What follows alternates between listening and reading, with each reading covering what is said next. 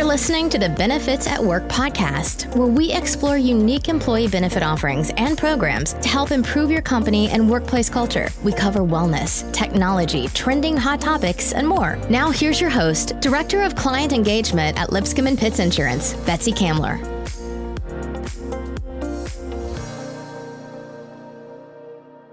Hello and welcome to our Benefits at Work podcast. I am Betsy Kamler, Director of Client Engagement, and today I have Abby Green, Health Outcomes Consultant with HealthCheck three sixty. Hi, Abby. Hello, Betsy. Thanks for having me on. Yeah. So when it comes to wellness programs, we all know what works best. We think we know what works best. Let's put it that way. Um, there is an idea that some people think that they can do their Biggest Loser Challenge or something in-house might be the best answer, you know, having a health fair, doing health uh, wellness newsletters, whatever it may be. But then there's also, you know, this the program where you can bring in a third party and actually have a third party um, vendor come in and offer different types of screenings and programs and incentives and have a much more robust and comprehensive solution. Um, today, can you kind of speak on these these approaches and, you know, the verse, vendor versus the non-vendor approach, so to speak? I can. So you definitely are able to build a program from scratch, or the homegrown approach, as many call it, as long as you have two things. As long as you've done the research and you have the time.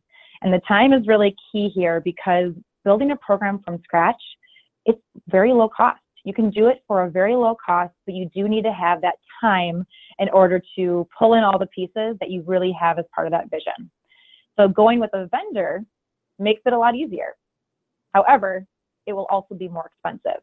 So those are two things really to consider right off the bat when thinking about a homegrown approach or that vendor approach.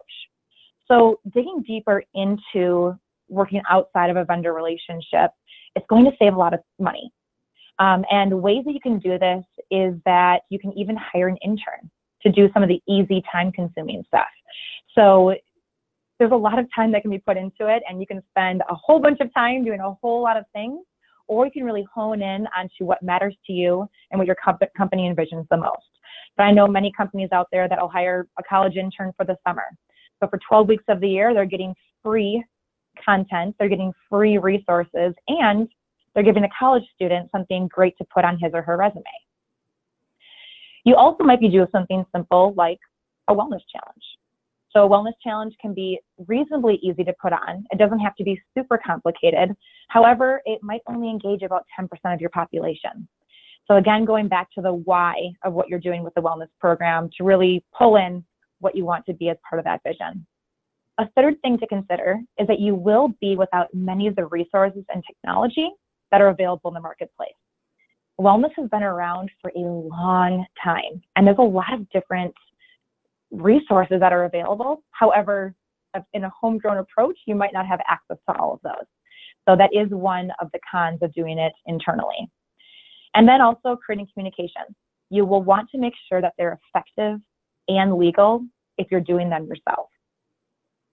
Perfect. You know, that that is one thing um, for audience out there. Um, if they're not aware, um, one of the things I do in my role is help communicate wellness. And we kind of mentioned this in a previous podcast, um, how with our communications to keep it simple and to know our culture and know the best way to to to educate our employees and what what speaks to them, you know, whether they're blue collar or white collar, they have Uh, mobile phone, computer, whatever access to them. But also, um, like you said, it could be, that's something that we can do here at, at Lipscomb and Pitts. We can help you do something that I mentioned earlier, just simply something as a health fair that um, it brings awareness. It's very simple. That's something I bring I can help bring in partners in the local community, um, vendors, different th- types of things that can come in and just have educational pieces about heart disease or cancer, or do a f- simple, you know, blood pressure uh, measurement or B M I measurement, and and just kind of introduce um, the carriers and what all they offer. We can do a lot of things with that. And then also you can, you know, we have all different types of communication, you know, wellness newsletters, whatever it may be, just to get the word out. So again, that homegrown approach could could go pretty far with some companies. It just kind of depends on what works for you. And um, again, it's a good start. You can kind of see where things go with that.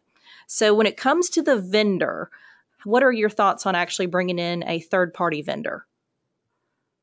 Mm-hmm. And I am partial to the vendor side since I've been on the vendor side for a while, although I have to admit it's not the right fit for every group. So if a group does have time and isn't looking to spend a lot of money on something complicated, homegrown is the way to go.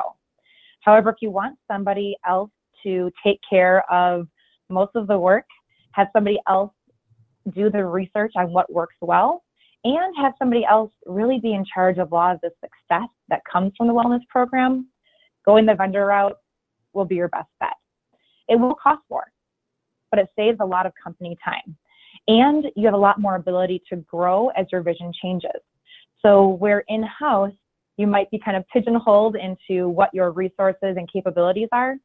With a vendor, there's a lot of different vendors out there, and under their umbrellas, they have multiple different roles, titles, activities, programs that they're allowed to pull in as the wellness program progresses. However, you will be working within their specialties.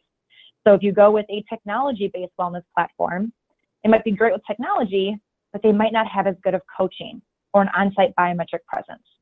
Where if you go where somebody or a company really focuses on the biometrics, maybe the technology and the engagement tools might be lacking. That is definitely a con with working with a vendor. And how to get away from that is that choose the right vendor from the start. So do your research.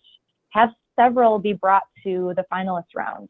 Do an R F P, or better yet, do webinars or in-person visits. And Lipscomb and Pitts is awesome at having just several different visions available based on what a client wants. It's not a one-size-fits-all when it comes to wellness. Every client out there is really looking for something a little bit different. Also know that it's okay to switch vendors.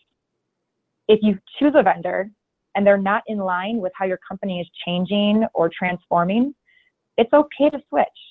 But I do always recommend ask them first.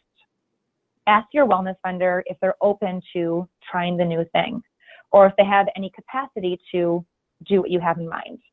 Because many times a client will not ask, they'll just move away, not knowing that a wellness vendor is able to do that. It just wasn't something that they were aware the client wanted. Something else to consider is partner with a vendor whose values align with yours. So there's several different things you can pull in, but some of the big ones are technology, screening, whole person wellness, or focused well-being. So not any one vendor is going to be the cream of the crop with all four of those, but if that's not important to you, choose a wellness vendor that does focus on what you have in mind. In the past, I actually worked for the wellness carrier. So it's been nine years now since I've been at HealthCheck three sixty for almost nine years. Um, so I think that you have a lot more experience just with what the wellness carriers are doing now and how that could be also a great low-cost option if they're looking at someone else doing some of the work without spending a lot of money. Yes, definitely. That is um, one thing I definitely want to mention is Um, obviously, as employers, we have to offer medical insurance. And one of the things that most carriers do offer is some type of wellness program. Um, most of these are free.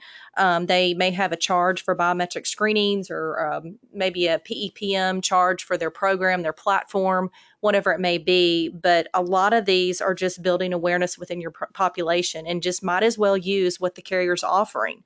So it's a great way to kind of get your feet wet and start to promote wellness within your company and see where it goes. And you may have great traction with this and and really good participation and people are, are loving it, whatever it may be. And then you're like, you know what? I really want to put some teeth in this. Let's bring in a third-party vendor and kind of expand on that a little bit. Um, another thing I do want to mention when it goes back to kind of the homegrown approach, we've had several clients um, that didn't necessarily want to bring in a third-party vendor. They kind of use what the medical carrier provided for them, but they're just simply encouraging employees to have their physical.